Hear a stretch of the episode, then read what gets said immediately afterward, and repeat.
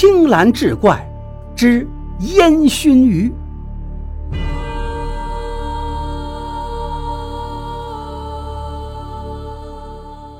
话说福州知府柴景州最近是心神不宁，并不是为了什么公事，而是为了一桩私事。他的夫人闵氏十月怀胎，竟又生下了一胎死婴。柴景州无奈，捏着汗下的一撮胡须，摇了摇头，叫来侍从柴三儿，命他把死婴埋到松树林中。诸事不顺，在这节骨眼上，福州房间又发生了一件荒唐事。一日大清早，福州的街巷不知从哪涌出许多的流浪狗，吸引了百姓的眼球。那些狗儿竟都人模人样的穿着狗衣。城中杀猪的朱屠夫好像与狗有仇似的，愤而诛杀。不料半路上冒出几个杂役，抡起棍子把杀狗的朱屠夫打得只剩半条命了。这一日，衙门刚打开，朱屠夫的女人白氏就击鼓喊冤，要替朱屠夫讨个说法。好奇的百姓便把步子移到衙门，都来看新鲜。柴景州一敲惊堂木，原本嘈杂的人安静下来。只见白氏跪伏在地，声泪俱下：“大人，民女有冤呐！”柴景州道：“你有何冤屈？”白氏这才镇静地说道：“大人，我要告林之梦林员外非礼民女。据白氏讲，因他长得有些姿色，经常受雇于林员外家，替林家做些针线活。可是林员外却不怀好意，总是盯着他看。有一次，林员外约白氏到城东的一家旅馆，说有件手工活要交给他做。”白氏本来不想去，可想到丰厚的报酬，只好瞒着朱屠夫到了城东那家旅馆。去了之后，他才发现果然有手工活要做，但竟是裁制狗衣。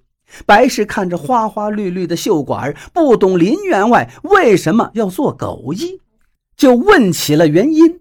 这时候，林员外的手就不老实了，一边占着白氏的便宜，一边告诉他说：“林家的小儿最近撞了邪，全身软绵绵的。他听了一个姓姚的郎中的话，弄了这些衣服袖子让狗儿穿了，由借手足，借以压邪。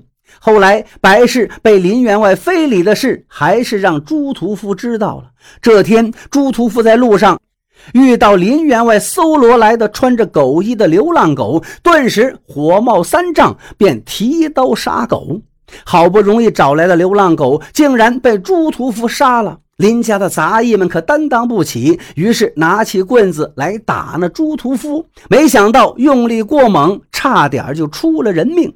这个案子涉及的一干人等，皆都领了罪。案中有个挑拨离间的姚郎中。柴景州专门提审过他，想不到姚郎中的一席话，却让柴景州默然无语。原来摇郎中长着一张坑坑洼洼的丑脸。有一天，他路过抱着小孩的林夫人身边时，却被恶语相向：“你这丑八怪，别靠我这么近，惊了我的小儿。”姚郎中于是记下了林夫人那歹毒的目光，心中耿耿于怀，便寻了个机会，偷偷给林家小儿做了手脚，害得林家小儿手足绵软。姚郎中料到林员外必会找他医治小儿之症，姚郎中心有怨恨，便给林员外设了这个局。要他让全福州城的流浪狗都穿上林家的狗衣，林家小儿手足之症方能治好。他要以此报复林夫人的恶毒相待，此乃前有因后有果。最后，姚郎中被判坐监一年。这年春末的一天，柴府大门口来了个人，声称要见柴大人。柴三儿去请示了柴景州，柴景州闻听门外之人竟是姚郎中，便吩咐柴三儿将他带到客厅。柴景州问道：“不知郎中此行有何指教？”姚郎中苦笑道：“请恕小民不请自来。听闻柴大人膝下无子，在下有个法子。”柴景洲讪笑说道：“郎中有何高论？”姚郎中道：“昔日曾见柴大人耳后有条七彩纹线，料想大人家中或许养有异物。今日巡视大厅，却未见异状，或许是小民断错了，这就告辞了。”不料柴景洲连忙劝道：“郎中留步，请随我来。”柴景洲于是把姚郎中引到了一间绣工房。柴夫人闵氏自从连续生下死胎后，早已失去女人艳丽的容颜，脸上似乎蒙着一层雾霾，把身心都寄放在女工针线上，借以忘掉痛楚。而柴景洲突然联想到的异物是一只鱼缸，那只鱼缸是闵氏的陪嫁物，缸里有两条鱼。只见那鱼大眼泡、扑扇尾，五彩斑斓，瑰丽异常。因为是娘家的东西，闵氏异常珍惜，每天必去取食而喂之。每次喂食的时候，那两尾鱼便会把头伸出水外，吐出一个个五彩的泡沫珠子。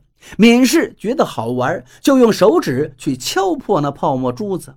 摇郎中如释重负，指着鱼缸道。大人没有子嗣，与这个东西息息相关呢。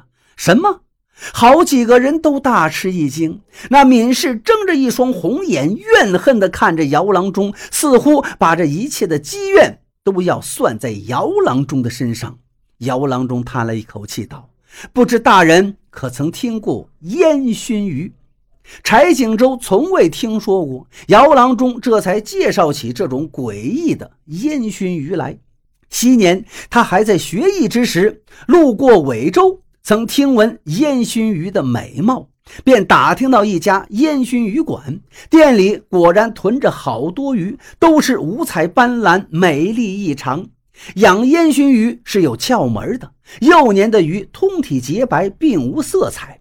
鱼房主便用一种药材磨成的碎屑碾成一根根烟线，在放置鱼缸的房间点燃烟线，整个屋子便充斥着浓雾一样的迷香。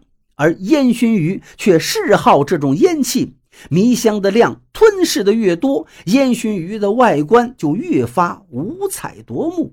鱼房主会接待一些特别的买鱼者，这些人拿烟熏鱼当做复仇的工具，向鱼房主预定几条幼鱼，便开始培育，让烟熏鱼吸吮的烟雾除了药材的迷香外，还掺杂了其他的药材碎屑在内，让烟熏鱼除了具有美艳的外表，还可替人达成某种目的。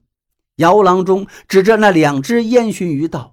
这两只便是被用于摧毁胎气的药材喂养过的，所以夫人每次与它接触，无形中都被那药气所劫。夫人的耳后根必也布满了药毒所染上的七彩纹理，久而久之，胎儿不保。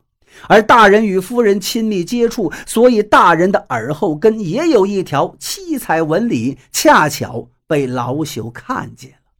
柴景洲听后是怒发冲冠，盘问起闵氏烟熏鱼的来历，一行热泪从闵氏眼眶流出，他跪下道：“大臣，民妇知罪了。”柴景洲一见，挥袖而去。他依稀记得，上任伊始，他曾扳倒过一个姓闵的贪官，并按朝廷律法处斩了那个贪官。那贪官当时怨恨柴景洲不识时务，诅咒柴景洲断子绝孙。他记得贪官是朝安人，而在三年后，柴景洲在朝安路过时偶遇了闵氏。那时的闵氏纯真无瑕，知书达理，没想到她却是那贪官的义女。自小受贪官的恩惠，她开始养起古怪的烟熏鱼，经常在绣工房燃烧那稀奇古怪的迷香。原来他折损自身，以命在赌，虽然不能替义父报仇，却可让柴景洲失去子嗣，染上伤悲。